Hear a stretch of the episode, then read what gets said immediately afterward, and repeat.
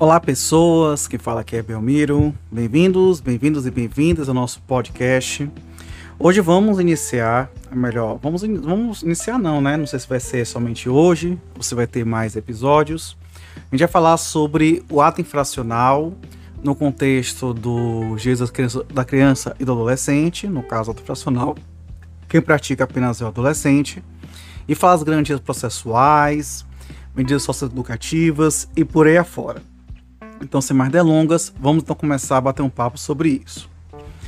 Então, primeiramente, a gente tem que entender, é, contextualizar sobre a área científica em que está, na verdade, o centro da prática do ato infracional e que está, na verdade, portanto, dentro do direito da infância e da juventude.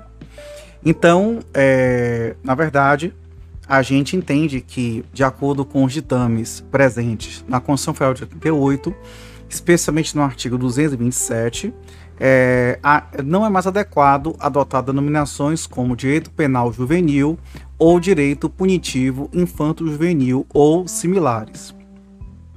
Também temos que entender que existe uma política infanto-juvenil presente no nosso direito brasileiro.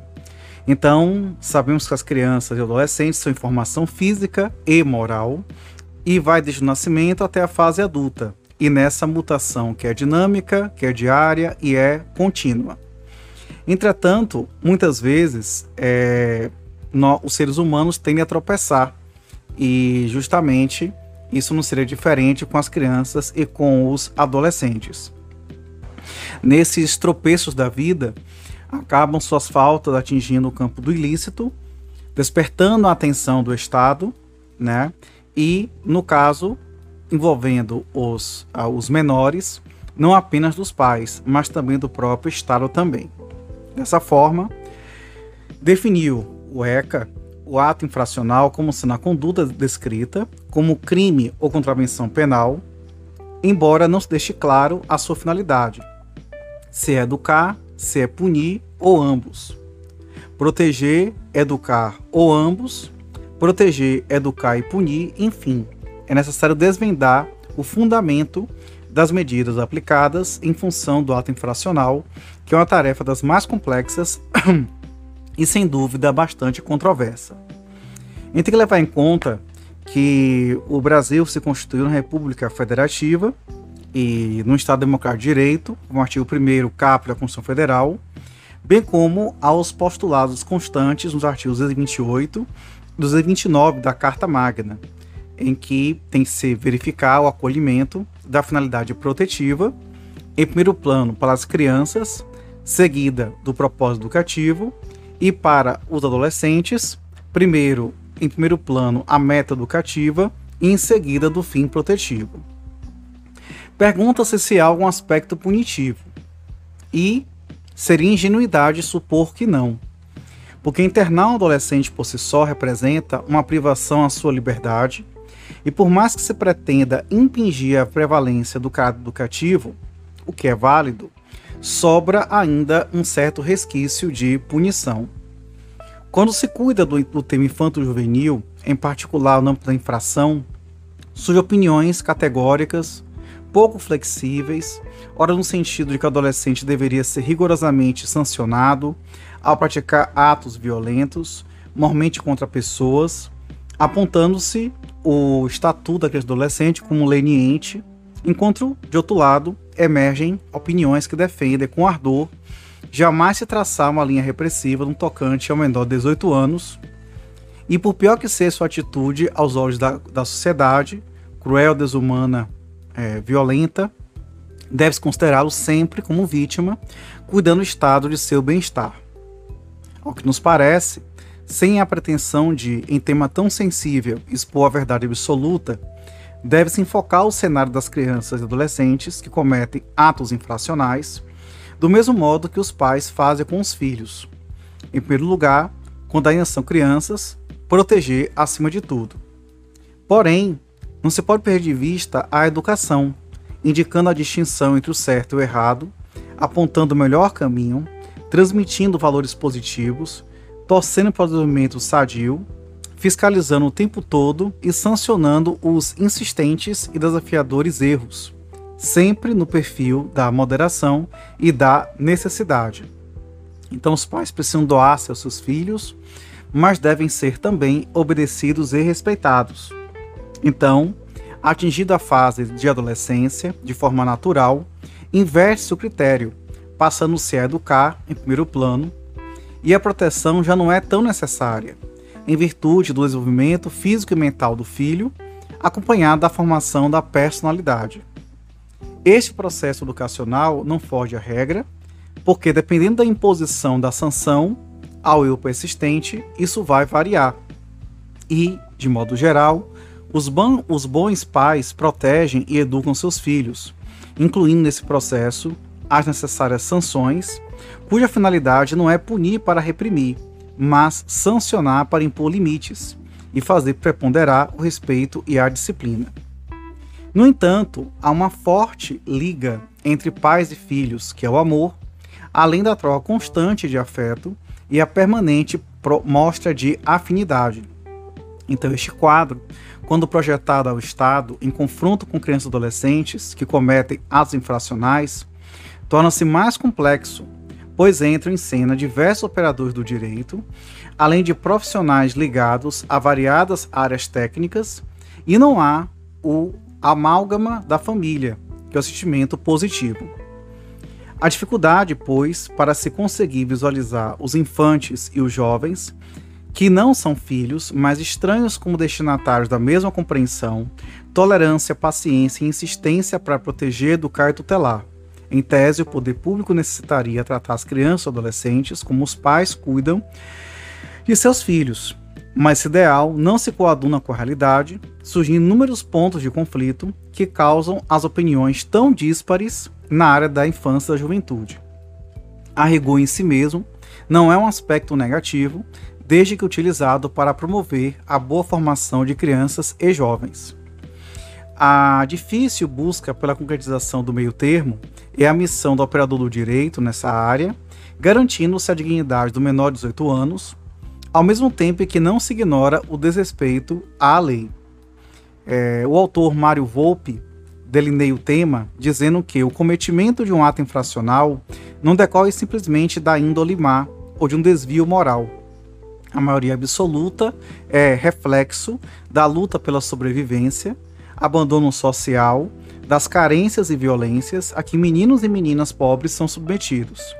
E garantir uma intervenção adequada da polícia ou de quem flagrar o menino ou a menina no cometimento de um ato infracional não significa querer justificar a sua atitude.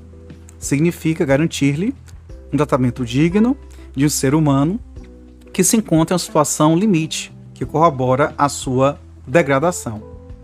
Os dois tratamentos extremistas de vítima ou de agressor precisam ser evitados é preciso considerar sua condição peculiar de pessoa em desenvolvimento e garantir-lhe um tratamento sereno, mas consistente o suficiente para que ele possa tomar consciência de que existem formas mais eficientes de garantir as suas necessidades básicas de que a exigência do seu direito precisa acontecer de forma organizada e socialmente viável. Isso ele falou na obra organizada por Munir Cury.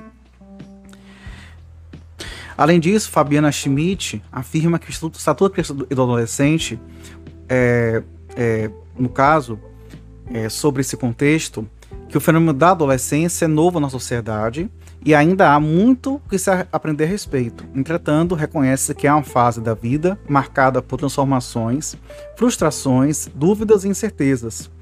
Também na, na adolescência que se afirma a identidade e se busca um sentido é, para a vida futura.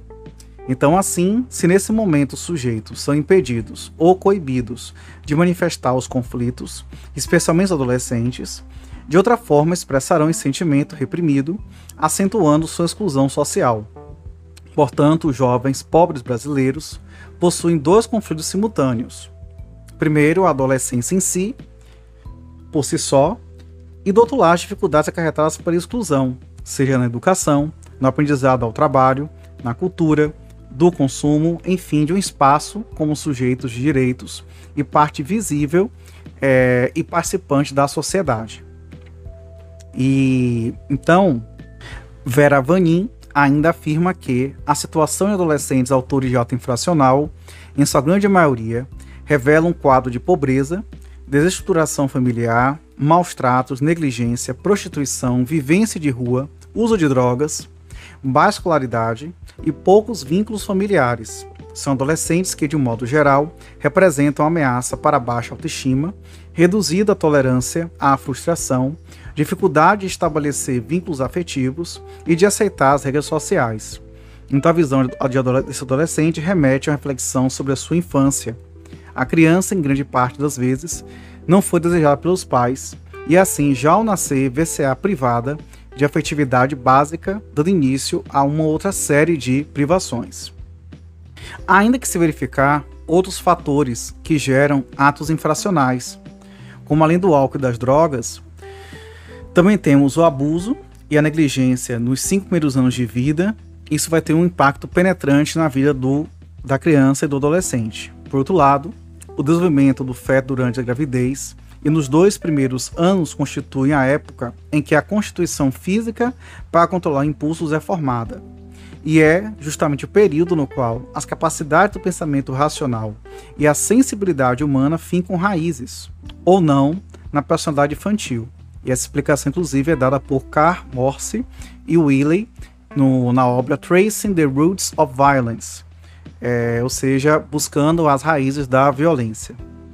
É, Além disso, afirmam Bandini e Gatti que a quase totalidade das pesquisas feitas em grupos uh, de controle encontrou uma diferença altamente significativa de desagregação das famílias de origem dos delinquentes.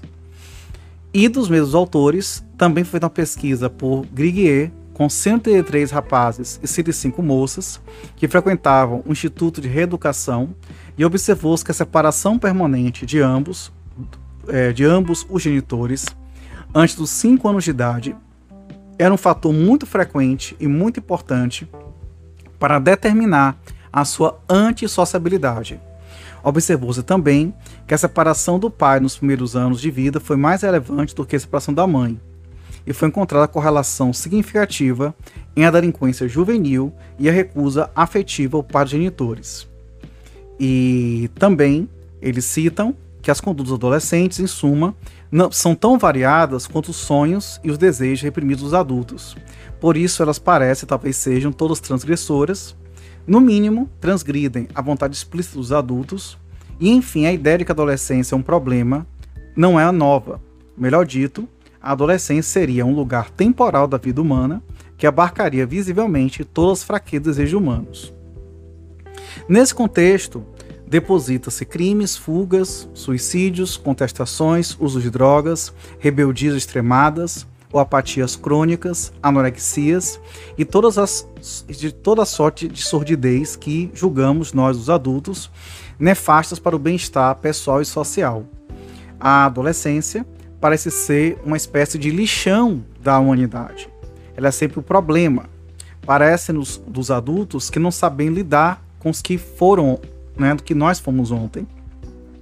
E alguém está querendo ouvir o que esses jovens estão querendo nos dizer. O diálogo está difícil, né? Então sejamos honestos, não há diálogo. Eles falam e nós falamos também. Eles falam de um jeito e nós escutamos de outro e vice-versa. Ou seja, não nos escutamos o mínimo suficiente para ver um entendimento. Uma linguagem é outra e torna-se difícil e oneroso o que significa aquele dragão tatuado no braço, piercings na língua, umbigo e genitais, acidentes de carro e o generalizado e abuso, uso e, e abusivo uso de drogas listas e ilícitas, entre outros sinais que saltam aos olhos de quem quer ver que algo está se passando no dramático mundo dos adolescentes. E que mundo é esse? O que nós estamos apresentando aos nossos filhos. Isso mesmo. E essa é a opinião de João Batista Costa Saraiva, no livro é, Adolescente Conflito com a Lei, da Indiferença à Proteção Social.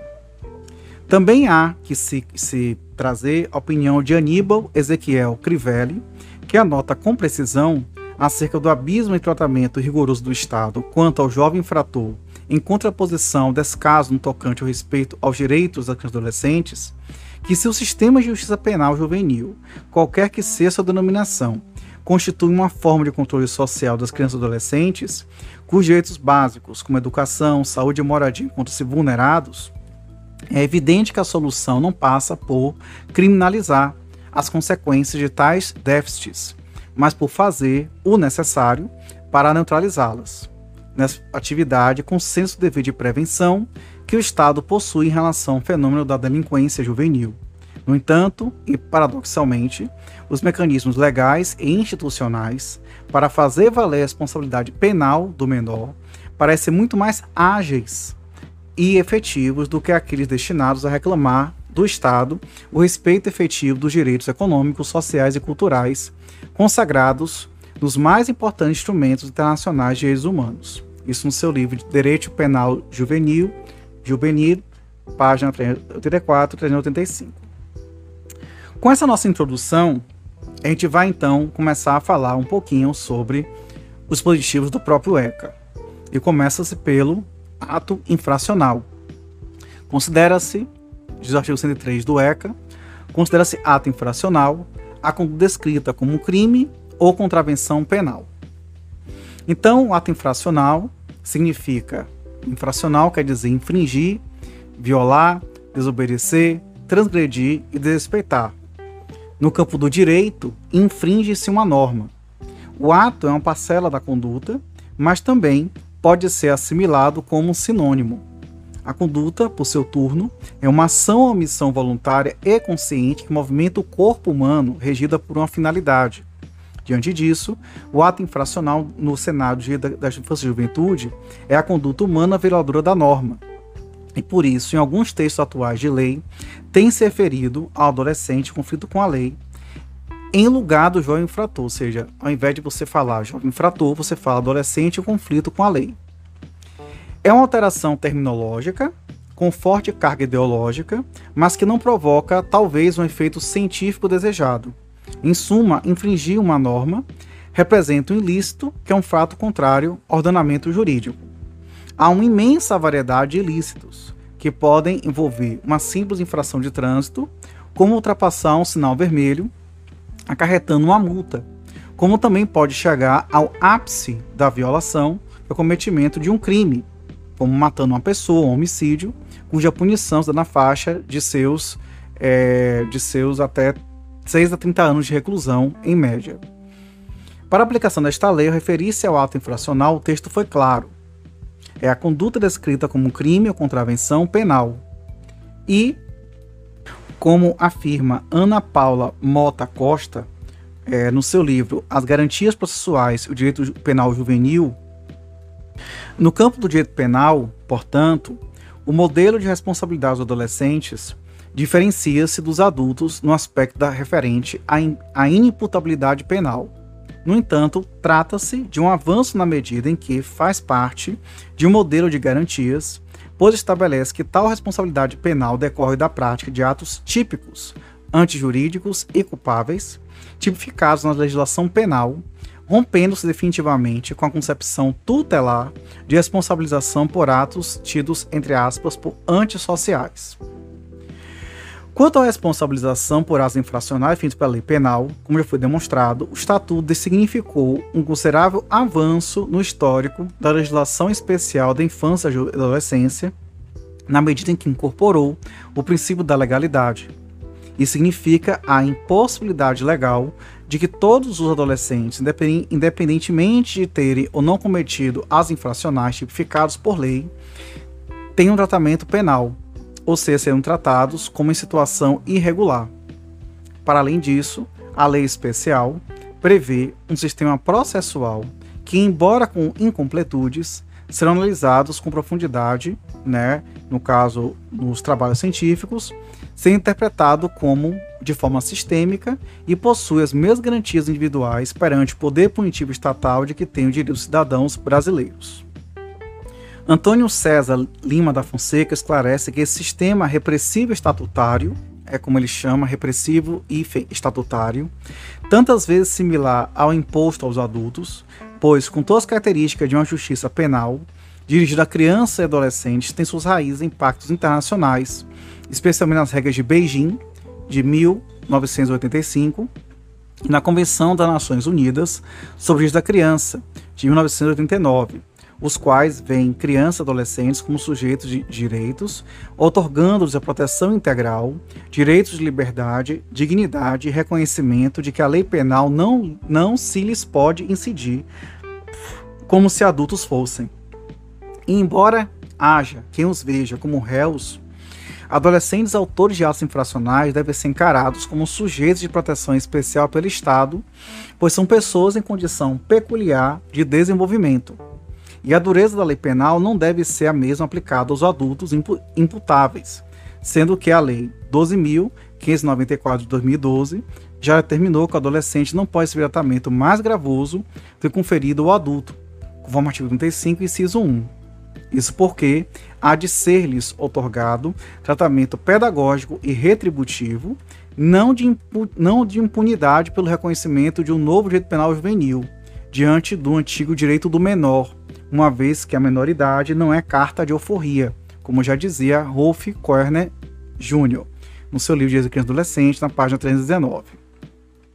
Essa delinquência, entre aspas, que é equivalente ao nosso sistema do ato infracional, nasceu do final do século XIX, quando o crime e as ofensas cometidas por jovens foram redefinidas e separadas das infrações dos adultos e dos novos mecanismos de controle social foram desenvolvidos para o problema infanto-juvenil. Os adolescentes transgressores costumavam ser considerados simplesmente como jovens criminosos, foram transformados em delinquentes, o equivalente ao jovem infrator.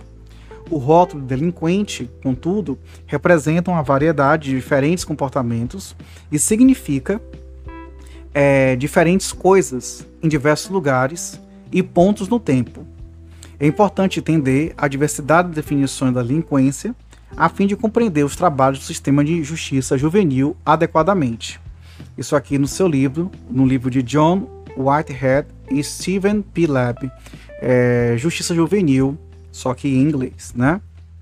Sobre a, sobre a delinquência juvenil, que equivale, portanto, à prática infracional, há cinco aspectos que merecem, é, permanecem os mesmos por pelo menos 200 anos. Primeiro aspecto, os jovens, especialmente os homens, cometem mais crimes do que outros grupos. Segundo, existem leis para jovens obedecerem, que adultos não são obrigados a fazer, como escola, sexo, morada, álcool, etc. Terceiro, os jovens estão punidos menos severamente do que os adultos que cometem as mesmas infrações. Quatro, muitas pessoas acreditam que o grupo de jovens atuais comete mais crimes e mais graves do que os jovens do passado. E há sempre uma onda de delitos juvenis do presente. Isso, quem falou foi Thomas é, J. Bernard, The Cycle of the Juvenile Justice. Sobre o tema, o, no STJ já se fala que o ato infracional se refere ao crime para definir os elementos típicos da conduta proibida, artigo 103 do ECA, e dele diferem pela impossibilidade de aplicação é, de penas e pela exigência de qualidade do especial do autor, que deve ser menos de 18 anos.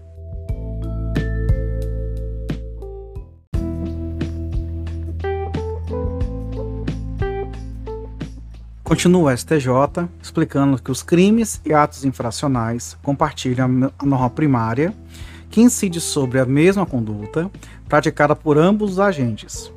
E além disso, não obstante haver sido praticada por adulto e menor, a hipótese dos autos corresponde à conduta descrita no artigo 157, parágrafo 2 inciso 1 2 do Código, Penal, que basta para atender o requisito da identidade da infração necessário para aplicar a cláusula de pena relativa ao concurso de pessoas.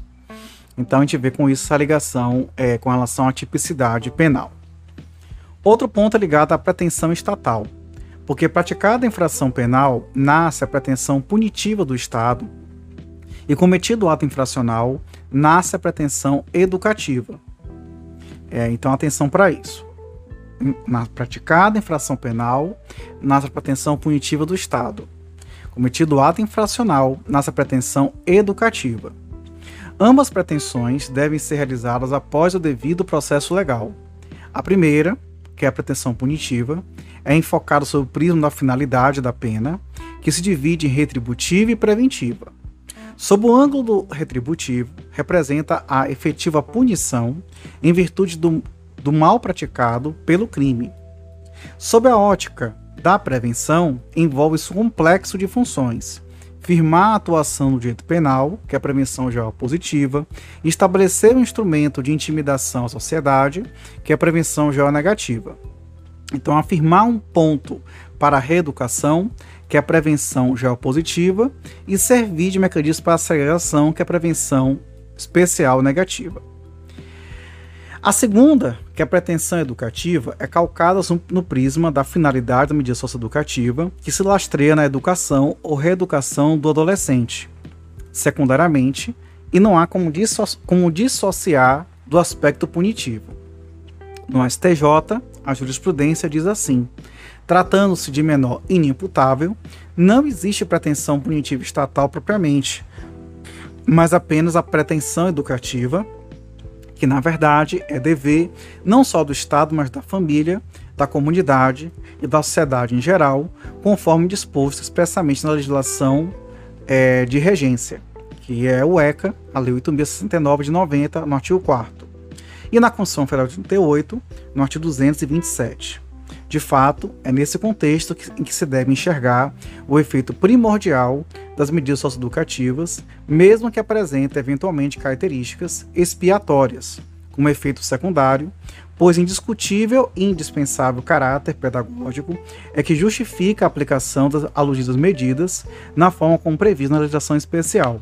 Artigo 869 é, artigos 112 a 125, que se destinam essencialmente à formação e reeducação do adolescente infrator, também considerado como pessoa em desenvolvimento, ECA, artigo 6 e sujeito à proteção integral, ECA, artigo 1 por critério puramente etário.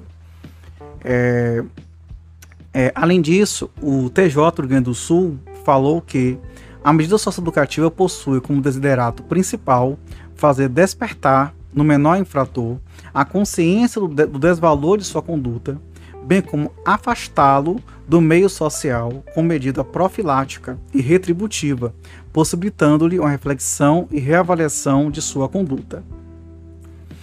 Além disso, sobre a questão da infração penal, como foi mencionado no anterior, há uma diversidade de infrações à norma, mas o interesse para interessante para o estudo autoinfracional é a análise da infração penal, que é o gênero, do qual são espécies o crime ou delito e a contravenção penal. A diferença entre ambos não se dá no campo ontológico, mas apenas no cenário da punição, porque o crime é considerado infração penal mais grave, cabendo a penação de reclusão ou detenção, penas privativas de liberdade cumpridas em regimes mais severos.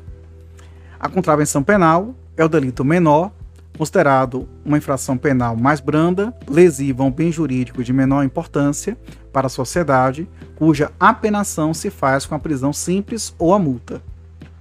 E é interessante observar que a lei é, 999-95, dos especiais criminais, portanto pós-ECA, firmou a existência de outro conceito formal de infração penal, a de menor potencial ofensivo, sejam elas crimes ou contravenções, terminam por desfrutar dos mesmos benefícios em relação aos seus autores, embora ontologicamente constituem, continuem sendo infrações penais. Não é objetivo, portanto, aqui a gente aprofundar esse debate entre as diferenças, como por exemplo entre reclusão, detenção e prisão simples. Pois o artigo 103 do Estatuto valeu-se dos termos crime e contravenção penal para conceituar o ato infracional. Costuma-se dizer em doutrina ter esta lei se valido de uma tipicidade remetida, pretendendo sugerir que o ato infracional não passa de um tipo penal incriminador, detectável pela legislação penal. Por todos, é, cita, a gente cita aqui, né, Filler, Desen e Martins, Estatuto da Criança e Adolescente. Também se entende que essa afirmação é parcialmente correta, porque o ato infracional não é um tipo criminador, mas uma conduta criminosa ou contravencional por inteiro. E o crime ou contravenção está longe de ser apenas um fato típico. Portanto, valeu-se o estatuto de um conceito por equiparação. Em lugar de pretender definir o que é crime ou contravenção penal, que é uma tarefa das mais complexas, mesmo para a doutrina penal, simplesmente nivelou o ato infracional ao crime ou à contravenção penal indiferentemente. Na realidade, igualou, para fins de conceituação, o ato infracional à infração penal. Sob o conceito de crime ou contravenção penal, materialmente é uma conduta humana lesiva a um bem jurídico tutelado, merecedora de pena. E esse conceito, no entanto, é muito aberto, servindo ao legislador para captar o anseio social pela criminalização de alguma conduta considerada grave, cuja sanção precisa ser uma pena a mais severa das sanções. Os operadores do direito devem trabalhar com o conceito formal, que é uma conduta humana lesiva a um bem jurídico tutelado, merecedora de pena devidamente prevista em lei. Portanto, não é um crime que toda conduta cuja sanção deveria ser uma pena, mas aquela que efetivamente é apontada em lei como tal. Consagra-se o princípio constitucional da legalidade, em que não há crime sem prévia lei que o defina, não há pena sem prévia é, lei que o comine, ou sem prévia combinação legal, artigo 5 inciso 39 da Constituição Federal. O conceito formal é correto, mas não é prático. Para compreender o crime de modo científico, facilitando trabalhar com seus elementos, a gente serve da ótica analítica. Trata-se de um fato típico, ilícito e culpável, não constituindo o berço adequado para desenvolver minuciosamente esses três fatores, e por isso remete a outros manuais, a exposição sucinta é que o fato é o resultado de uma conduta, ação ou omissão. A conduta, para ser penalmente relevante, deve ser voluntária, ou seja, praticada livre de qualquer coação física, e consciente, dentro do senso de realidade de quem está desperto e vigilante de seus atos.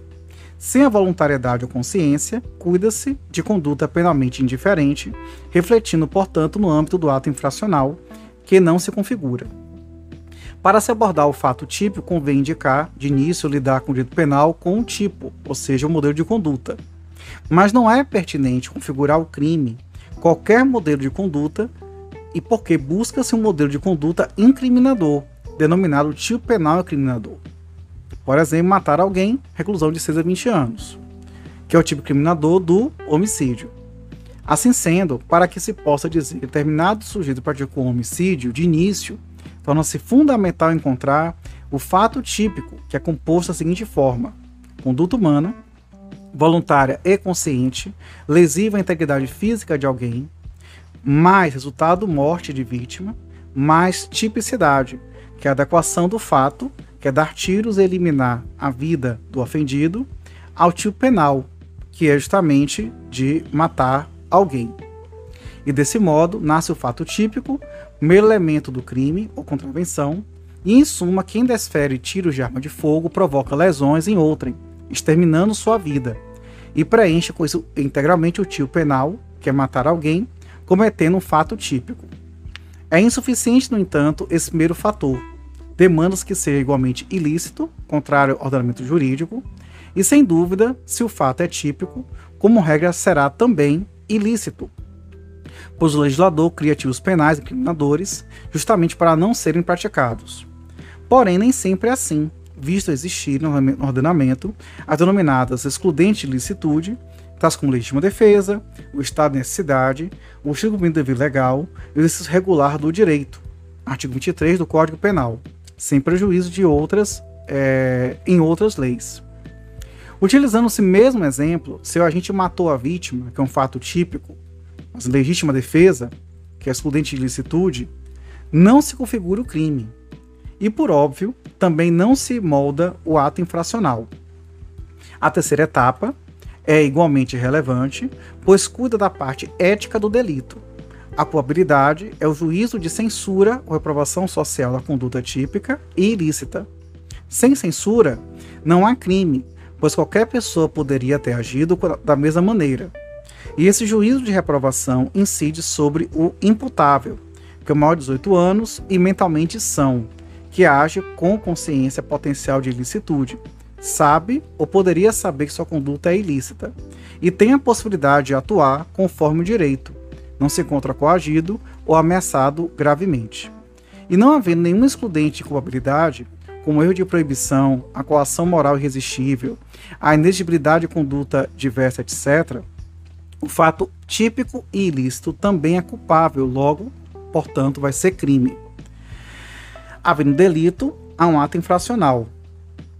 E o último ponto a ser considerado é que, para a constituição do crime, que receberá a pena, exigirá a maioridade fixada em 18 anos. No caso do ato infracional, que não é um crime nem uma contravenção, mas somente um conceito equiparado, vale-se de todos os elementos acima expostos, exceto da maioridade.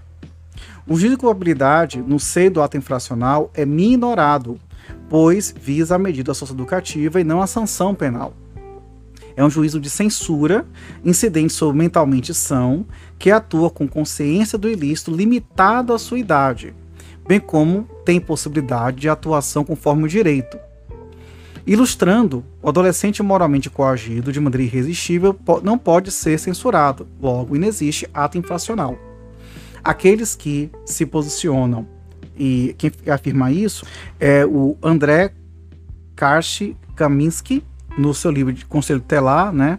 A criança do ato infracional, proteção ou punição, e repetindo o que ele fala, né? Aqueles que se posicionam em afirmar que o ato infracional se enquadra na mesma categoria jurídica que o crime, a contravenção penal, o que reconhecemos é a imensa maioria, informa que o ato infracional, até mesmo da criança, analiticamente, é igual ao crime ou contravenção praticada pelo adulto, sendo de variação estrutural, e nesse entendimento, muitos autores, apesar de admitir o elemento probabilidade, excluem este, com toda a sua razão, o elemento da imputabilidade do agente, por atenção ao critério biológico disposto na lei maior, artigo 228 da Constituição Federal, o que ocasiona a inexistência de pena.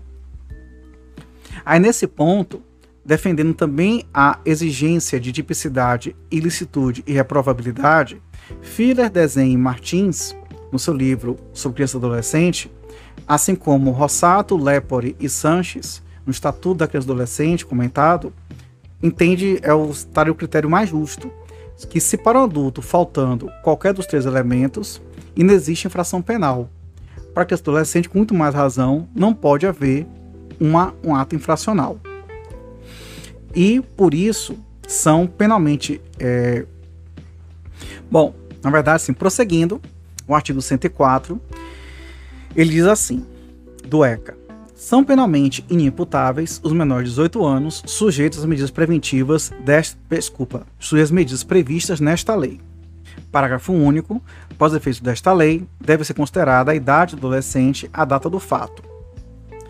Sobre isso, a gente começa a falar sobre o tema da menor, dos menores de 18 anos e da inimputabilidade que, para efeitos penais, é imputável a pessoa que tem condições de entender o caráter ilícito do fato e comportar-se de acordo com esse entendimento. As condições naturais para tal compreensão são a maturidade e a sanidade.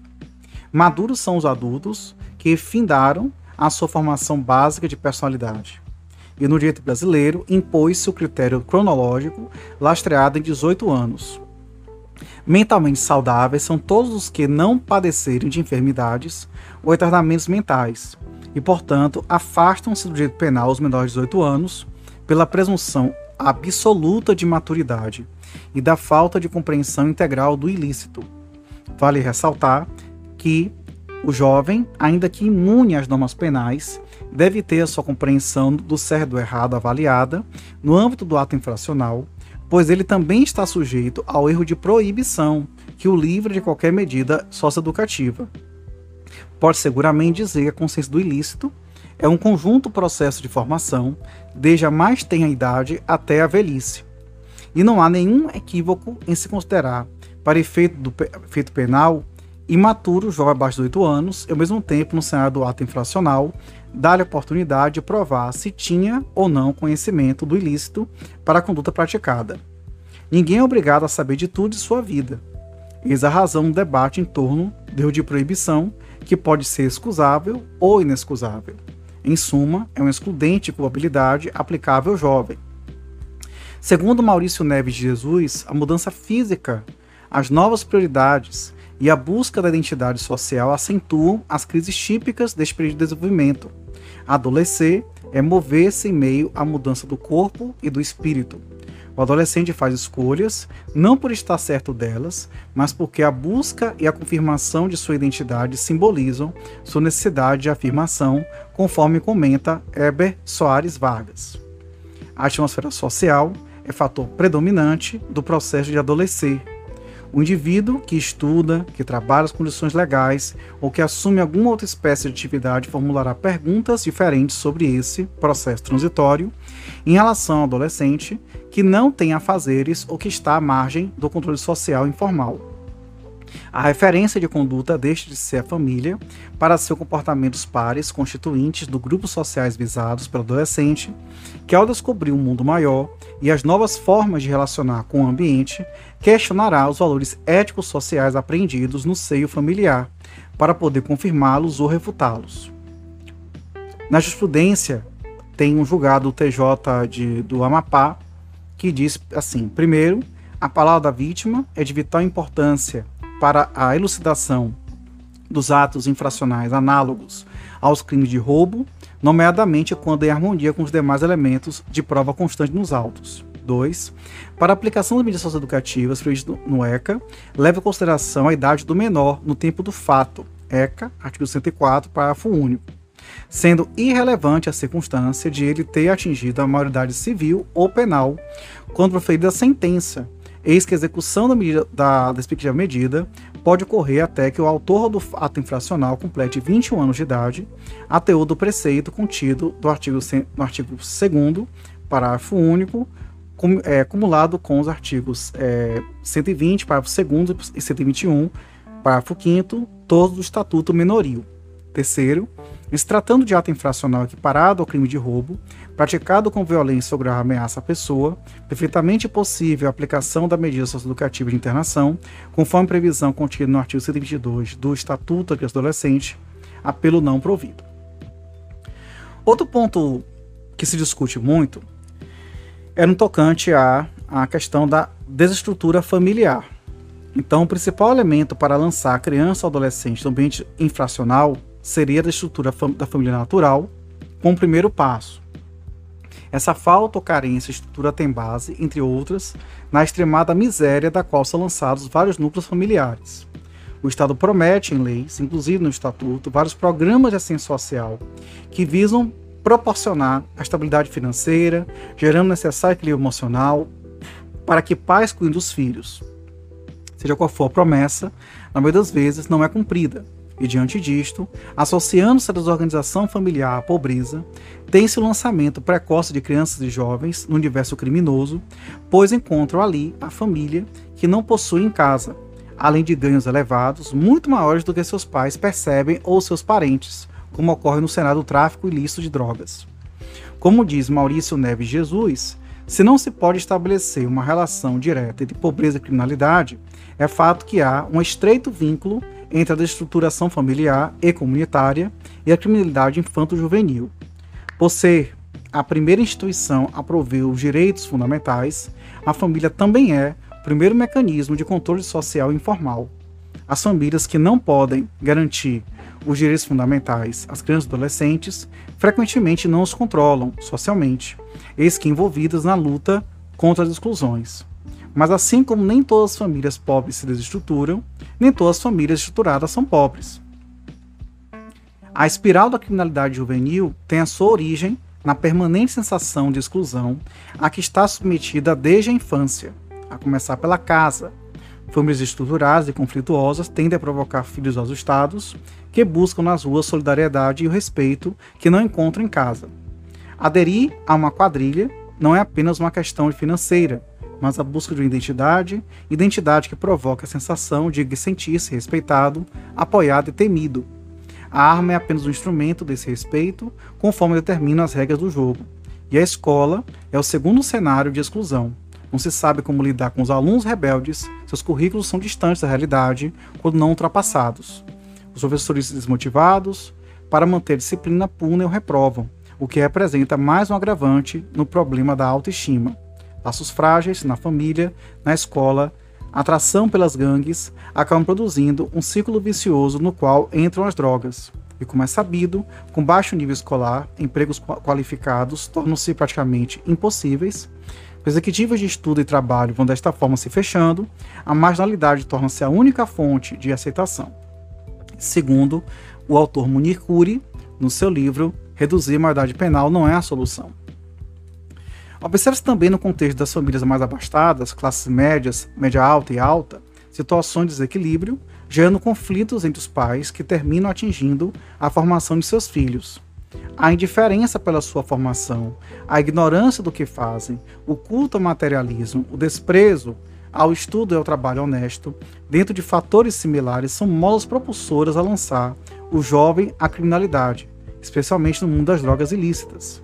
Muito cabe ao poder público realizar para evitar a miserabilidade das famílias, mas também campanhas contínuas precisam ser efetivadas para a boa formação e criação de crianças e adolescentes. Por trás de tudo isso, há o cenário da educação. Sem ela, qualquer sociedade se torna refém dos próprios maus hábitos, pois não detém pontos de apoio para modificar a realidade. O círculo vicioso há de ser rompido a ausência de projetos sérios de educação, carência de recursos no mercado de trabalho, subemprego ou desemprego, estado de miserabilidade, desestrutura familiar, criminalidade adulta, infração infanto-juvenis, reeducação em presídios, ou unidade de internação falhas, retornando à carência de projeto educacional, continuidade dos mesmos problemas sociais. Aí se entra nesse debate sobre a redução da maioridade penal essa discussão comporta inúmeros argumentos e pontos de vista. É, temos, temos que ser mais sensatos e iniciar dizendo pura e simplesmente que nós somos contrários. A partir disto, já nos prevenindo contra aqueles que leem somente as primeiras linhas de uma longa exposição, pode-se debater três aspectos distintos.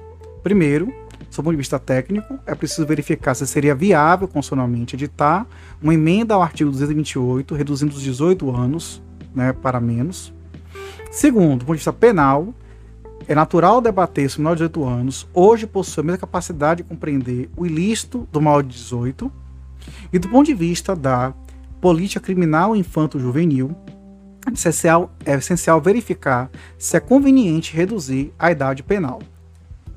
Quanto ao primeiro ponto, há os que sustentem constituir o artigo 228 da Constituição Federal em cláusula pétrea, é, pois encarna um direito ou garantia individual, tais como as que são previstas no artigo 5 da mesma Carta. Assim sendo, está imune ao poder constituinte derivado, não se podendo alterá-lo.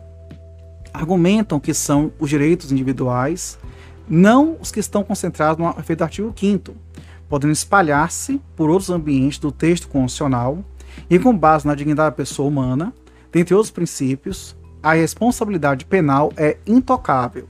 Sobre esse tema, conferir Rosato, Lepore e Sanches no seu livro Sua Estudo Criança e Adolescente é, comentado.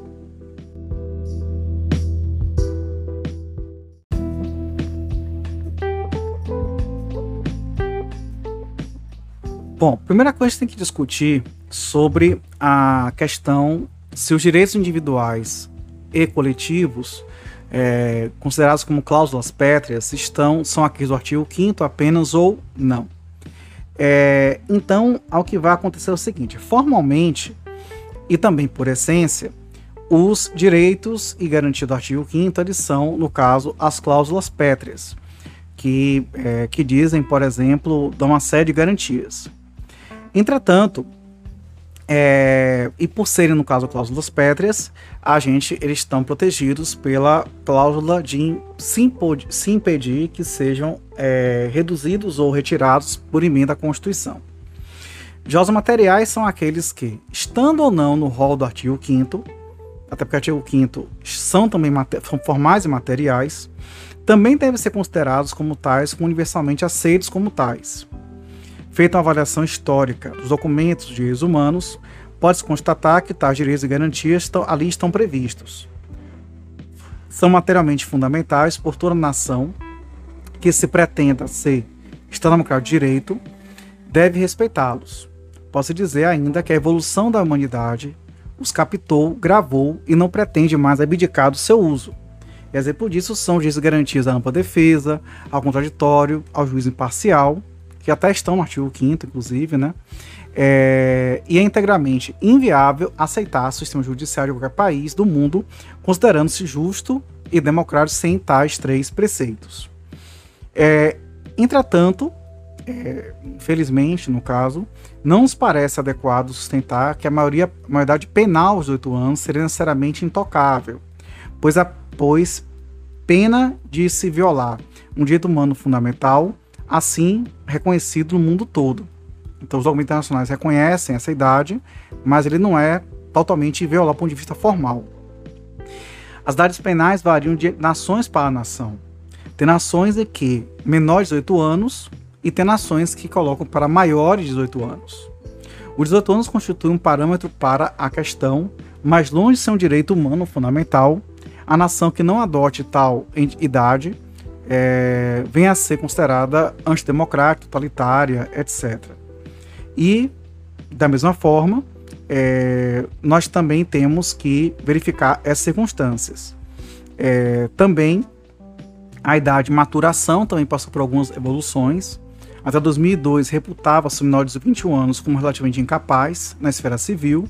Agora, quem possui 18 anos pode praticar qualquer ato ou negócio civil. Casa-se, torna-se funcionário público, compra, vende imóveis, administra bens, etc. Enfim, não nos convence que seja preciso uma Assembleia Nacional Constituinte para refazer o Estado brasileiro como um todo e, com isso, reavaliar a idade penal. Então, o artigo 228 não seria formalmente, formalmente, um direito ou garantia individual, nem o seria materialmente falando. Quanto ao segundo ponto, cuidando do, do tema análise penal, é quase impossível tentar que um jovem de 17 anos e os 18 anos são completamente diferentes, porque a maturidade do primeiro é, em que a maturidade do primeiro seria zero e a do segundo, do 18 anos, seria plena.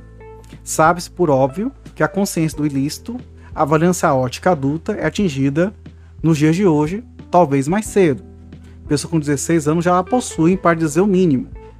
Então, no foco somente penal, inexiste qualquer fundamento lógico para se manter 18 anos como maioridade. Outro aspecto sempre prevaleceu como principal, que é o terceiro aspecto. Esqueçamos por, por um tempo o, laço, o lado técnico e voltemos para nossas vistas ao lado humano da questão.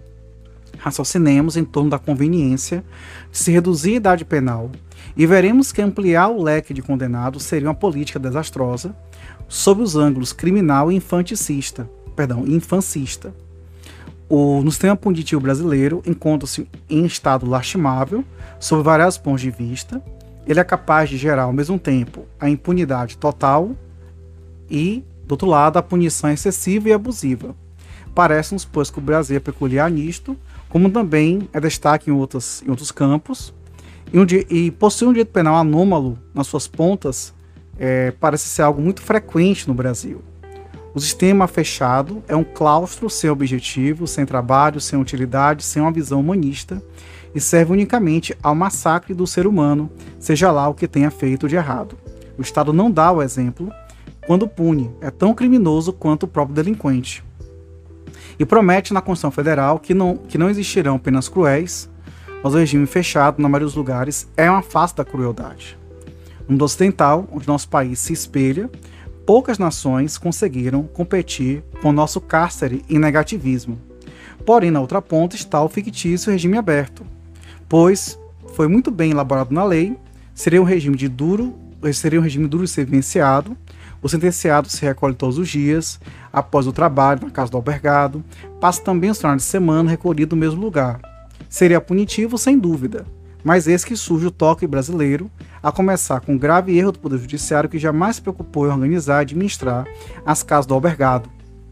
Logo, o Judiciário percebeu que jamais seria do lugar adequado e mandou todos os condenados para suas casas, em prisão albergue domiciliar.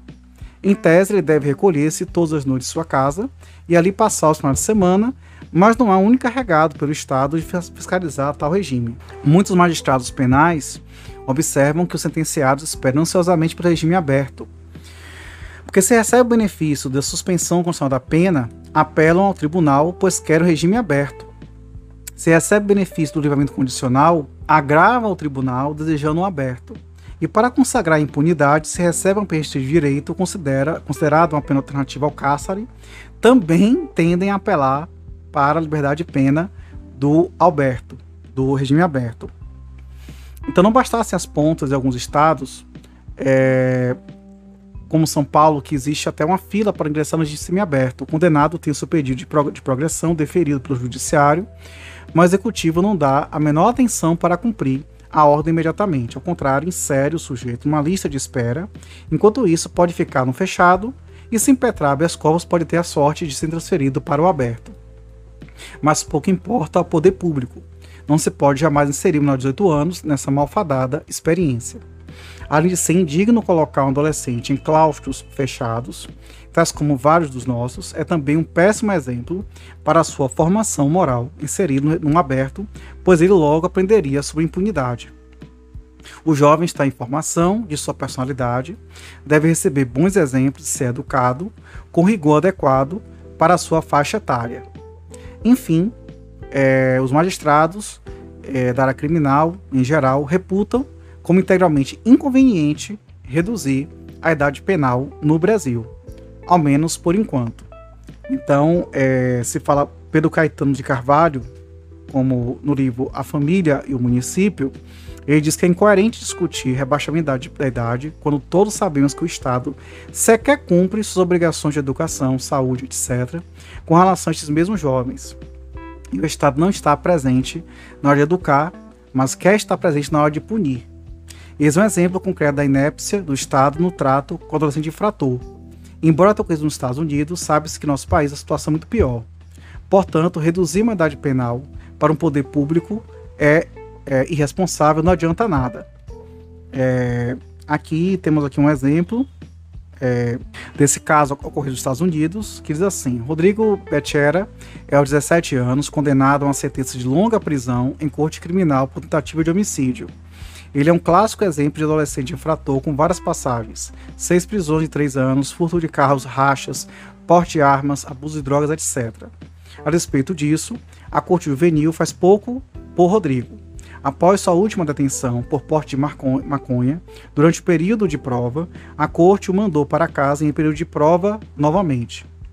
À época, o oficial fiscalizador responsável pelo caso de Rodrigo anotou o quão crucial seria para esse, para esse rapaz o acompanhamento intensivo imediato. Mas o departamento não providenciou essa assistência por 18 dias após a sua liberação. Levou dois dias a mais do que o tempo para, para, do que o tempo para Rodrigo drogar-se, pegar uma arma e ferir gravemente um membro de gangue rival, atirando em seu pescoço. Isso aqui foi uma passagem contada por Edward Humes no livro No Matter How Loud I Shout. Bom, Agora temos que falar sobre a data do fato. Há três teorias que debatem o tempo do crime. A teoria da atividade, reputando-se praticado o delito no momento da ação ou da omissão, adotada pelo artigo 4 do Código Penal. A do resultado, que reputa-se cometido o crime no momento em que se dá o resultado. E a teoria mista, ou da ubiquidade, considera-se efetivado o delito tanto no momento da ação ou do resultado, quanto no instante do resultado. Lamentavelmente, o Estatuto ECA cometeu o equívoco de referir a data do fato. Ora, o fato pode ser o momento da ação ou da omissão, momento da, ou momento do resultado, ou de ambos. Entretanto, deve-se adotar a teoria da atividade, considerando-se a idade do adolescente à época da ação ou da omissão. É a mais benéfica e também a que se harmonizam com o Código Penal. Concordo com isso Filler, é, Desen e Martins. E além disso, é preciso ressaltar que cometido o ato infracional por 17 anos, por exemplo, ao atingir a maioridade, pode continuar submetido à medida socioeducativa, pois se leva em conta a data da conduta. Na jurisprudência, o STJ já disse que, conforme pacífico entendimento deste o Superior Tribunal de Justiça, considera-se, para aplicação das disposições previstas no ECA, a do adolescente a data do fato. Artigo 104, parágrafo único do ECA, Assim, se a época do fato do adolescente é menos de 18 anos, nada impede que permaneça no cumprimento de medida socioeducativa imposta, ainda que implementada a sua maioridade civil. O novo Código Civil não revogou o 121, parágrafo 5 do ECA, devendo permanecer a idade de 21 anos como limite para liberação compulsória. Foi julgado em 2013. Tem outro aqui, outro posicionamento aqui, em outro julgado, que diz que para efeito da aplicação das medidas socioeducativas previstas no ECA, leva-se em conta a data do menor, a data do fato, com a possibilidade de se estender a medida até os 20 anos de idade, sendo irrelevante a implementação da maioridade civil ou penal no decorrer de seu cumprimento. Pelo TJ Rio de Janeiro, também se fala que o ato infracional é análogo delito previsto no artigo 157, parágrafo 2 ANA, e ele vai também falar a mesma coisa aqui com relação à data do fato, mesma coisa também. Bom, agora vamos falar sobre início da maioridade penal. Então, exatamente em que momento a pessoa completa a maioridade penal é a discussão que ainda se trava nos tribunais. Há três posições. A seguindo o critério de idade civil, a zero hora do dia do nascimento, do, do dia do aniversário de 18 anos. A outra, exatamente da, na hora do seu nascimento, no dia do seu aniversário de 18 anos. E à meia-noite do dia do seu aniversário de 18 anos. A primeira que reputamos, reputamos a correta é a majoritária, baseia-se dois pontos fundamentais. Primeiro, não se poderia ter um cidadão com duas idades no mesmo dia. Ele tem 18 anos para vender o um imóvel sozinho, mas ainda 17 para fins de cometimento de um crime. Portanto, o primeiro minuto de seu aniversário de 18 anos é maior para fins penais e civis. Segundo que muitos notários e hospitais deixam de lançar a hora exata do nascimento, que não consta em certidão, porque seria impossível detectar enquanto, enquanto então, na maioria que se dá. Então, nesse caso, a maioridade, como é que ela vai se dar. Essa segunda baseia-se na contagem pura e simples, afirmando que um ser humano somente viveu aos 18 anos a partir do sinal aniversário, no dia do seu aniversário. Porém, não soluciona o problema das certidões sem hora de nascimento, além do que é um preciosismo exagerado. Completando um ano a mais de vida no dia do aniversário, pouco interessa a hora, como se tem utilizado internacionalmente a todos os efeitos. A terceira é mais protetora, porque vai até o limite do, do dia e abstraindo-se tudo isso, a primeira, que é, que é da, do primeiro minuto, né, que, que dá o dia do aniversário dele, seria a mais correta. E a doutrina, como Napoleão do Amarante, em, organizado por Munir Cury, também fala sobre isso também. Sobre a aplica aplicabilidade das medidas socioeducativas após o jogo para 18 anos princípio da legalidade, interpretação sistêmica deste estatuto, demonstra a viabilidade de se aplicar qualquer medida socioeducativa a maiores de 18 anos, desde que o fato cometido tenha sido efetivado antes do jovem completar a maioridade. O artigo 18, parágrafo único, menciona com clareza que nos casos expressos em lei, aplica-se excepcionalmente este estatuto às pessoas entre 18 e 21 anos de idade. E quais são os casos excepcionais expressos em lei? Basicamente o disposto pelo artigo 104, parágrafo único. Abre aspas, para os efeitos desta lei, deve ser considerada a idade do adolescente a data do fato. Logo, toda qualquer medida socioeducativa que tenha por base o ato infracional cometido por menor de 18 anos pode transcender a maioridade quanto à sua aplicação desde que não ultrapasse os 21 anos. Aqui tem assim, a liberação será compulsória nos 21 anos de idade, conforme o artigo, 20, artigo 121, parágrafo 5 no sentido que se defende, aplicava a extensão após 18 anos a qualquer medida educativa, temos posição do STJ numa tese que diz: a superveniência da maioridade penal não interfere na apuração de ato infracional nem na aplicabilidade de medida educativa em curso, inclusive em liberdade assistida, enquanto não atingida a idade de 21 anos. Caso concreto, a despeito da maioridade civil, adquirida posteriormente, o agente era menor de idade, no momento que cometeu ato infracional análogo ao delito tipificado no artigo 157 do Código Penal e, portanto, se faz possível o cumprimento da liberdade assistida, cumulada com a prestação de serviço à comunidade até os 21 anos de idade nos termos da Lei 8.069 de 90, que é o ECA, súmula 65 do STJ. Recurso especial provido, etc, etc. Muito bem. É... E aí temos outros julgados também que vão seguindo neste mesmo sentido. Sobre agora a inaplicabilidade quem, completa 20, quem completa 21 anos, em qualquer hipótese, por mais grave que possa ser o ato infracional praticado, atingida a idade de 21 anos, conforme preceitua o estatuto, cessam todas as medidas socioeducativas. Delege diferenda, quando o agente tiver menos de 18 anos, à época do fato, poder-se até mesmo elevar este teto para uma idade superior. Isso aqui é uma proposta, uma ideia de mudança de lei nessa reforma o tempo máximo de internação para mais que três anos. Entretanto, hoje não existe viabilidade legal para tanto, conforme jurisprudência maciça sobre isso. Agora vamos, vamos para o artigo 105 do ECA, que diz: o ato infracional praticado por criança corresponderão às medidas previstas no artigo 101. Então, se o ato fracional é criança, conforme, conforme foi exposto anteriormente, a criança merece, de tudo, proteção, enquanto desenvolve, paulatinamente, o seu processo educacional. Portanto, embora possa praticar ato infracional, dos mais leves aos mais graves, o seu discernimento a respeito, a respeito é mínimo para que se possa aplicar uma medida de caráter repressivo, ainda que camuflada sob qualquer titulação. Diante disso, corretamente, é, a lei prevê a aplicação de, exclusiva de medidas de proteção previsto no rol do artigo 101. Então, a fundamentação disso está na, nas regras de Beijing, no que se refere à violação dos direitos da criança, reconhecidas internacionalmente, em que a culpabilidade da situação que provocou o ato infracional não recai sobre a criança. Por isso, o artigo 101 baseia-se nas hipóteses previstas no artigo 98 para fundamentar as medidas específicas de proteção.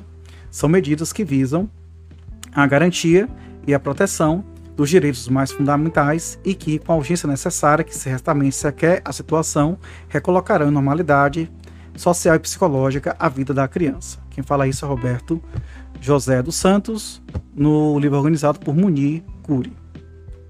Avançando agora de capítulo, vamos capítulo 2 agora, fala dos direitos individuais. Os individuais são direitos fundamentais da pessoa humana, reconhecidos pelo Estado, embora preexistam a própria lei, como o direito à vida, integridade física, intimidade, etc. Então, com relação a isso, é, o ECA vai trazer os que são aplicáveis neste capítulo à realidade infanto-juvenil. O artigo 106 diz: nenhum adolescente será privado de sua liberdade, senão em flagrante, de ato infracional ou por ordem escrita e fundamentada da autoridade judiciária competente. Parágrafo único. O adolescente tem direito à identificação dos responsáveis pela sua apreensão, devendo ser informado acerca de seus direitos.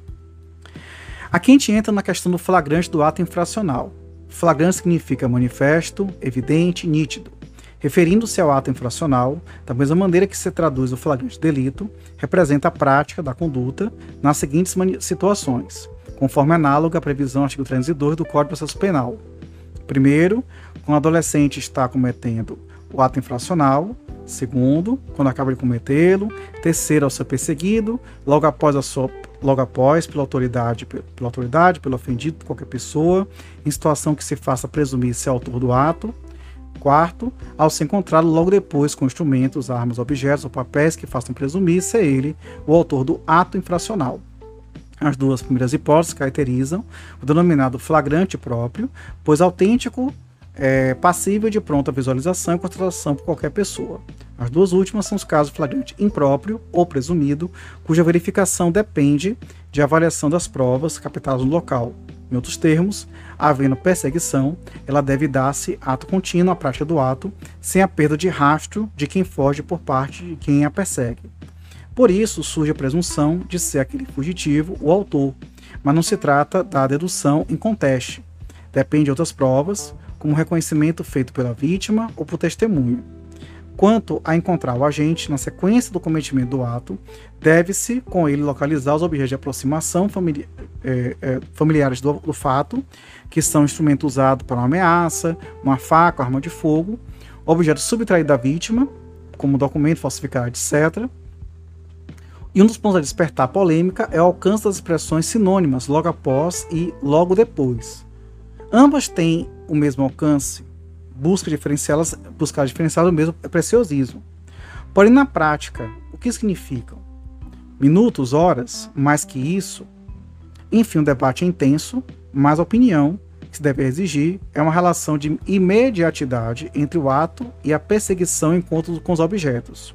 Essa relação se faz presente pela constatação de inexistência de lapsos ou lacunas temporais, ou seja, quem persegue não pode perder o rumo do perseguido desde o início.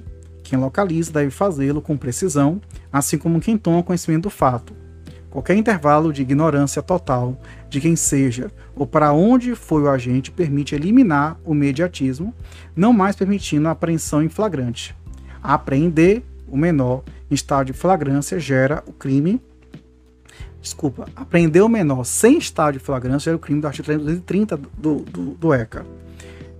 E, além disso, é, a gente pode ver mais detalhes em obras de, do Código de Processo Penal.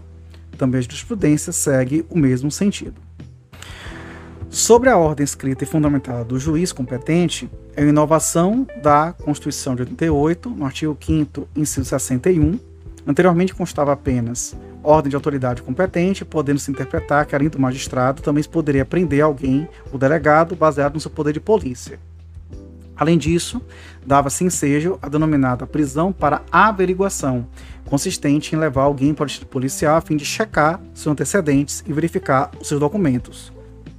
A reprodução desta norma constitucional no artigo 106 do Estatuto confirma a abolição de qualquer espécie de apreensão sem expressa, escrita, ordem judicial, devidamente fundamentada, demandando-se o juiz competente, no caso responsável pela infância e juventude, apreender o menor sem ordem da autoridade judiciária competente, o que pode gerar o crime do artigo 230.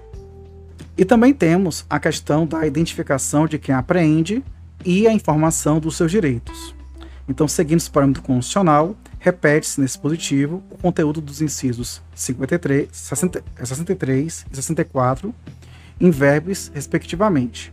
O preso será informado dos seus direitos, entre os quais permanecer calado, sendo-lhe assegurada a assistência da família e de seu advogado, e o preso tem o direito à identificação dos responsáveis por sua prisão ou por seu interrogatório policial.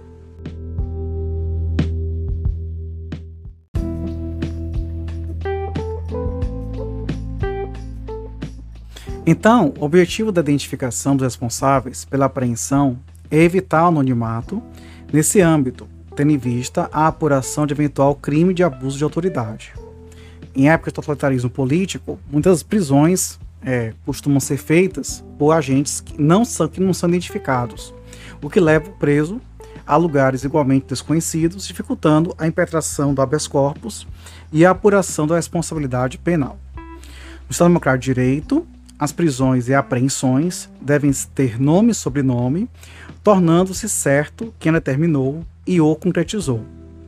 No tocante aos direitos fundamentais do preso ou do menor apreendido, é preciso assegurar, em primeiro lugar, o direito ao silêncio, avisando que não há nenhuma obrigatoriedade em prestar declarações, podendo simplesmente calar-se. Além disso, deve-se esclarecer o detido de seu direito ao contato com a família e com seu advogado. Esses três direitos básicos ligam-se ao exercício da ampla defesa, com recursos a ele inerentes.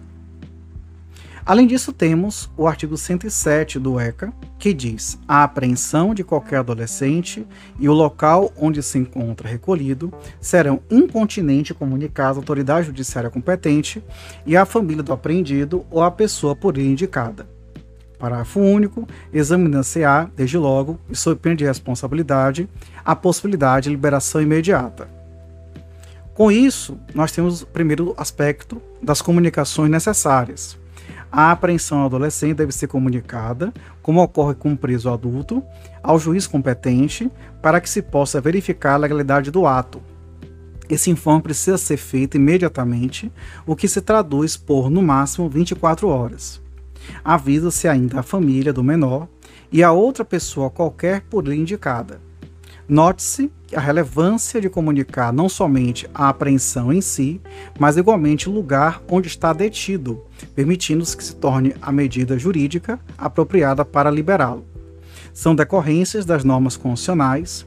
A prisão de qualquer pessoa e o local onde se encontre serão comunicados imediatamente ao juiz competente e à família do preso ou pessoa por indicada, conforme o artigo 5 inciso 62 da Constituição Federal e a ausência de tais comunicações torna ilegal a apreensão, gerando constrangimento sanável por habeas corpus. Além disso, a autoridade pode responder pelo crime do artigo 231 da lei, e a importância de comunicar à família do menor é mais acentuada do que aos familiares do maior, quando preso, pois o comparecimento dos pais ou responsável na delegacia permite sua imediata liberação.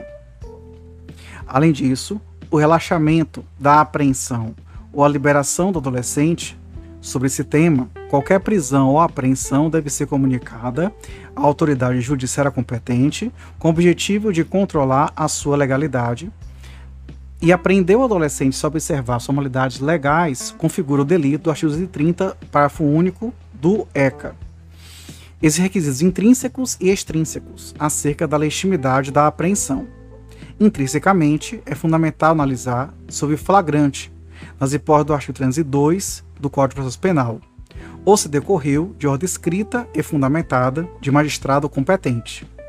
Extrinsecamente, é preciso verificar se foi devidamente registrada a apreensão, com todas as formalidades, artigo 173 do ECA, além do aviso ao apreendido de seus direitos, a identificação dos responsáveis, a comunicação à família, ao advogado, etc.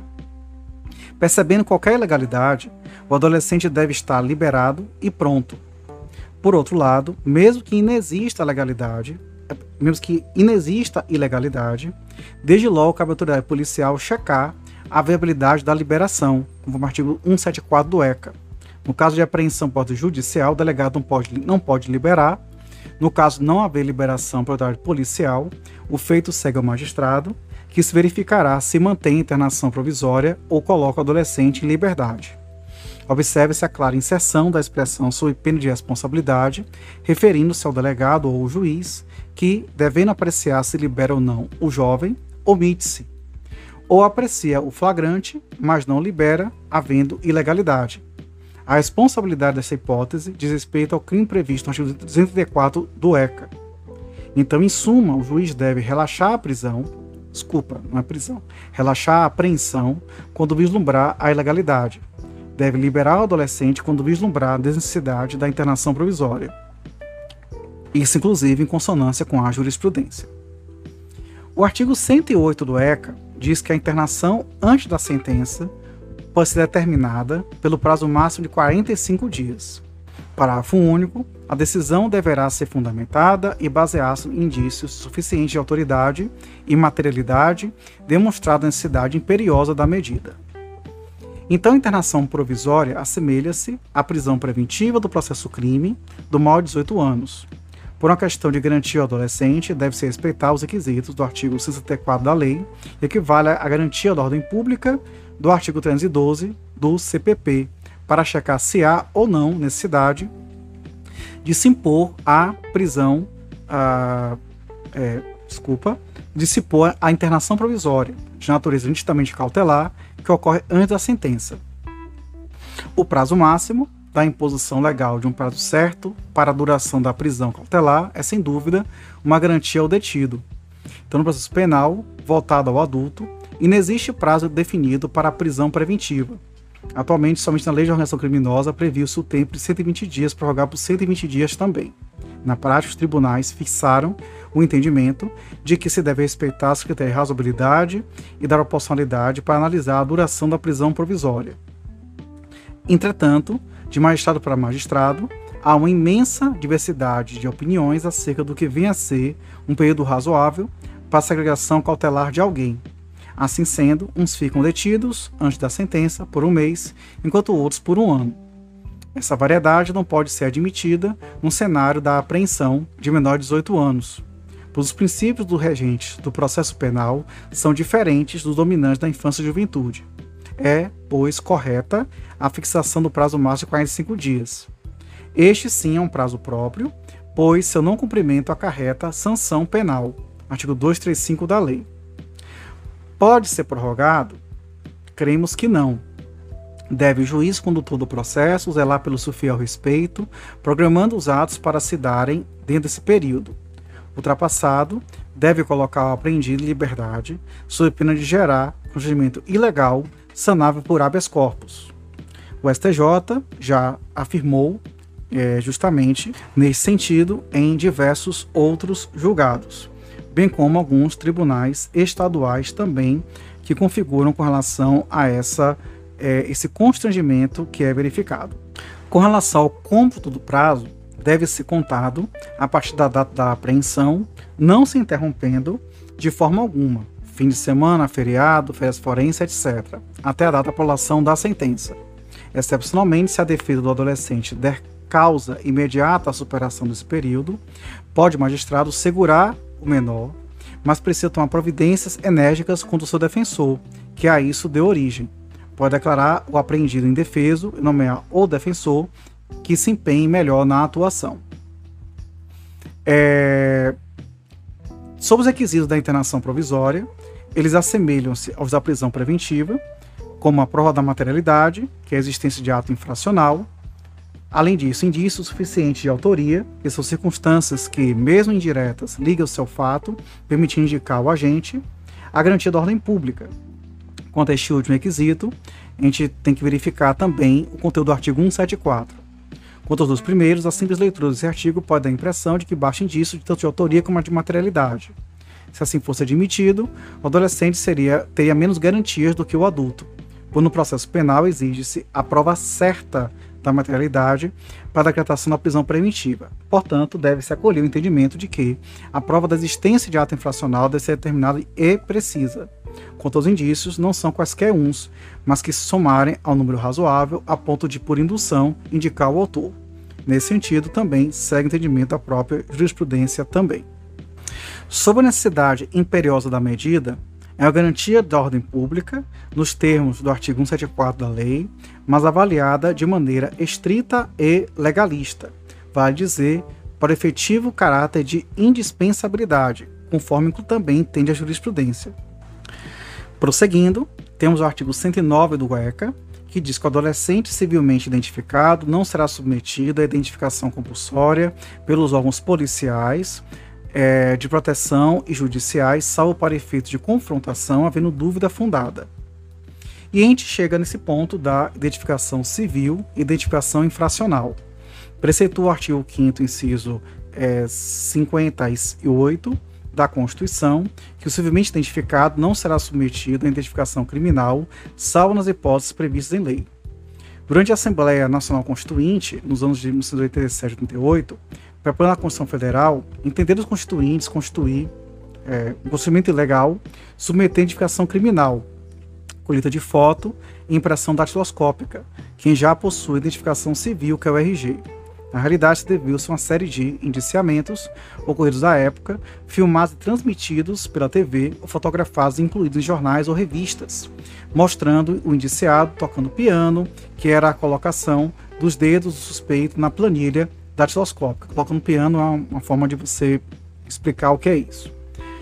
Por conta da má atitude das autoridades policiais, permitindo essa divulgação negativa de um ato, de um ato procedimental corriqueiro, deliberou-se incluir no texto constitucional esse dispositivo. Aliás, uma norma dependente da lei ordinária para pleno conhecimento de seu alcance.